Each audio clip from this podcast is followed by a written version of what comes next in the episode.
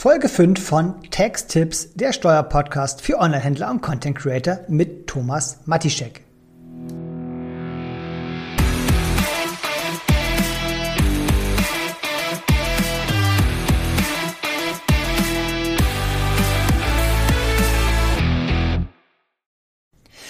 Herzlich willkommen zu einer neuen Folge von Tax Tips, der Steuerpodcast für Onlinehändler und Content Creator mit mir und ich bin Thomas Matischek. Heute geht es um das Thema Einnahmenüberschussrechnung versus Jahresabschluss respektive Bilanz. Wenn ihr eine GmbH, eine UG, eine AG seid oder eine UG und KKG oder GmbH und KKG, dann betrifft euch die Einnahmenüberschussrechnung in der Regel nicht. Das heißt, der erste Teil, da könnt ihr euch ganz entspannt zurücklehnen, da seid ihr außen vor. Im zweiten Teil wird's dann spannend für euch. Also starten wir. Bei der sogenannten Einnahmenüberschussrechnung, der abgekürzt EUR, geht es immer nur um die vereinnahmten bzw. bezahlten Beträge. Sprich, aus dem Englischen würde man sagen, es ist Cash Base. Alles, was ich zahle und Vereinnahme wirkt sich aus. Ein paar Ausnahmen gibt es da. Eine wesentliche ist zum Beispiel die Abschreibung.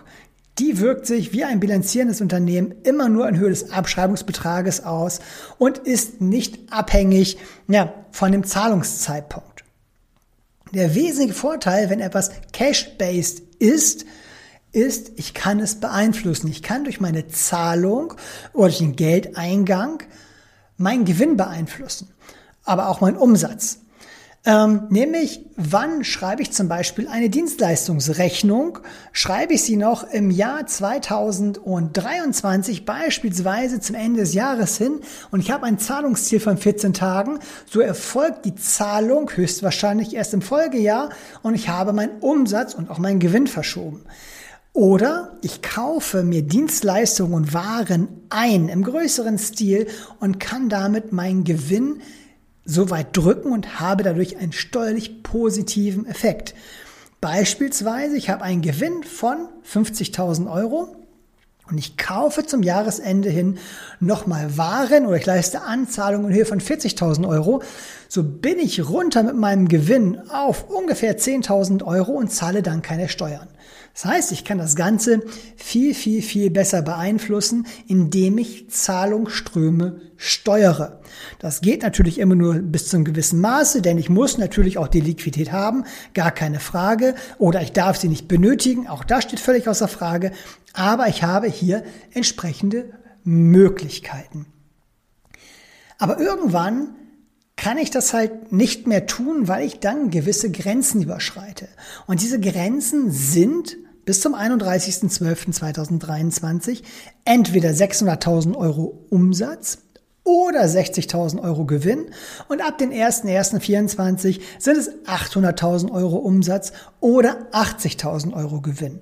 Bedeutet, überschreite ich eine von den beiden Grenzen, ich sage jetzt bewusst beide, ähm, weil ich immer nur jetzt von 800.000 Euro Umsatz und 80.000 Euro Gewinngrenze ausgehe, dann werde ich wenn ich die Steuererklärung des Jahres einreiche, wo ich diesen Umsatz oder diesen Gewinn überschritten habe, von der Finanzverwaltung aufgefordert zu bilanzieren.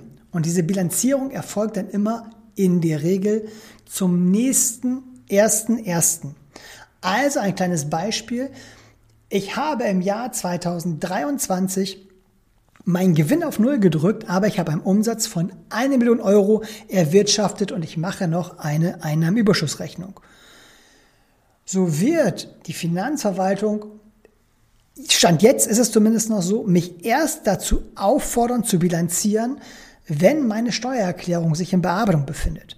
Also wenn ich jetzt von dem Jahr 2023 ausgehe und ich reiche meine Steuererklärung 23 erst im Frühjahr 2025 ein, so wird die Finanzverwaltung mich erst zum 01.01.26 dazu auffordern, dass ich bilanzieren muss. Also habe ich noch über mehrere Jahre mir die Einnahmeüberschussrechnung gesichert. Ich kann also auch durch den Abgabezeitpunkt meiner Steuererklärung Stand jetzt noch beeinflussen, wann ich bilanzierungspflichtig werde. Das Ganze ist aber absehbar, dass das nicht mehr so lange funktionieren wird. Deswegen rechnet nicht damit, dass ihr einen so langen Zeitraum auch wirklich dann noch die Einnahmenüberschussrechnung beibehalten könnt, weil der Gesetzgeber natürlich den Umsatz tracken kann. Über die Umsatzsteuervormeldung weiß er im Grunde, wie viel Umsatz ihr gemacht habt und könnte euch deswegen schon viel früher zur Bilanzierung auffordern. Was aber Stand jetzt noch nicht passiert. Stand jetzt erfolgt immer erst die Aufforderung zur Bilanzierung, wenn die Steuererklärungen veranlagt werden. Also achtet darauf, wie viel Umsatz macht ihr, wie hoch ist euer Gewinn und ihr könnt versuchen, über diese Beeinflussung auf Umsatz und Gewinn so ein bisschen eure Bilanzierungspflicht zu steuern. Wenn ihr also diese Grenze überschritten habt und ihr werdet aufgefordert zu bilanzieren, sprich einen Jahresabschluss zu erstellen, dann müsst ihr zum 1.1.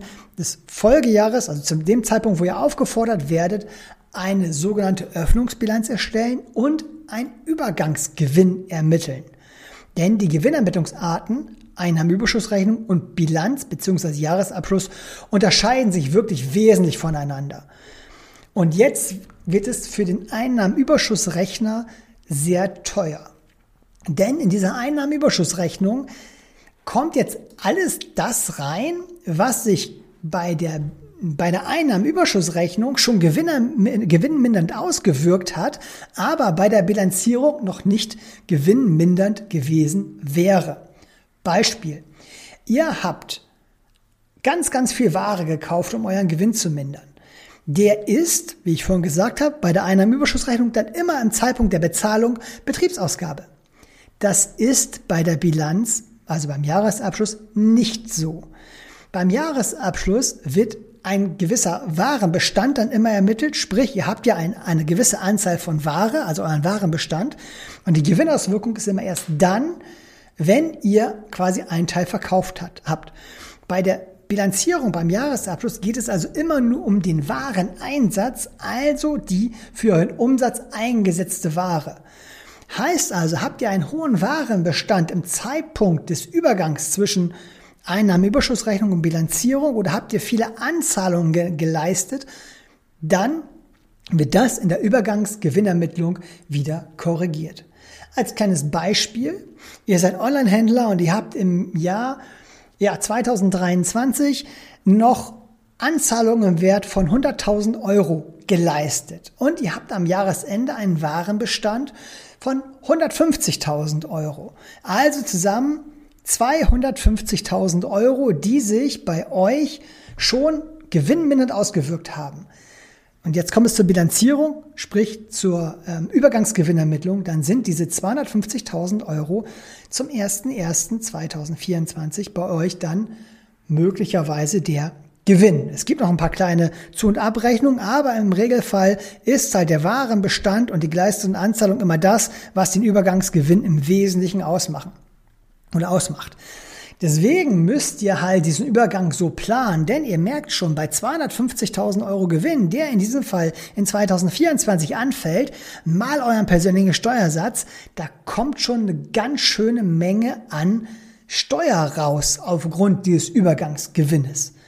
Zwar hat der Gesetzgeber eine kleine Vereinfachung hier noch mit eingebaut oder eine kleine Abschwächung, möchte ich mal sagen, indem der ähm, der Übergangsgewinn über drei Jahre verteilt werden kann, aber das Ganze funktioniert natürlich nur so lange, wie euer Unternehmen halt weiterhin deutlich profitabel ist.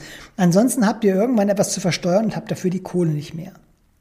Und, was man auch sagen muss, das funktioniert halt nur, solange ihr Einzelunternehmen oder Personengesellschaft bleibt. Wechselt ihr in die GmbH, in die UG oder in die AG, dann könnt ihr diesen Übergangsgewinn nicht mehr verteilen. Also, ihr habt nur diese, ja, diese Streckung des Übergangsgewinnes, wenn ihr wenn ihr im Einzelunternehmen oder in der Personengesellschaft bleibt, ihr dürft nicht zur Kapitalgesellschaft werden. Also nochmal, wenn ihr ihr Einzelunternehmen oder Personengesellschaft bleibt, dann könnt ihr den Übergangsgewinn über drei Jahre strecken. Jedes Jahr wird dieser Übergangsgewinn dann zu ein Drittel angesetzt und löst entsprechende Steuern aus. Oder ihr versteuert es sofort. Und meine Empfehlung, wenn ihr die Möglichkeit habt, versteuert es immer sofort, denn man weiß nie, wie sich das Unternehmen entwickelt und deswegen kann es ja in Zukunft vielleicht mal irgendwann zu Zahlungsschwierigkeiten kommen. Also seid da sehr, sehr vorsichtig. Wenn ihr dann in der Bilanzierung seid, dann wirkt sich eben der Kauf von Ware und der Kauf von ja, Dienstleistungen womöglich eben dann nicht mehr in dem Jahr aus, wo ihr es bezahlt. Da müsst ihr dann also darauf achten. Denn es geht hier immer dann um den Leistungszeitpunkt. Wie bei der Ware, wo ich euch gerade gesagt habe, dass sich nur die eingesetzte Ware auswirkt, müsst ihr dazu noch immer den Leistungszeitpunkt beachten. Also habt ihr eine Leistung, die erst ähm, im Folgejahr dann ja genommen wird, sage ich jetzt mal, also eine Dienstleistung. Ihr kauft zum Ende des Jahres vielleicht irgendwie bei einem Dienstleister ein gewisses Werbepaket zum Beispiel. Oder ihr bezahlt irgendwelche Rechnungen einfach im Voraus. Dann sind die Zahlungen ja, mehr gewinnwirksam, sondern es bezieht sich immer auf das Kalenderjahr, für die diese Zahlung dann auch tatsächlich oder für diese, diese Leistung dann maßgeblich gilt. Beispiel, Unsere Rechnung für den Jahresabschluss.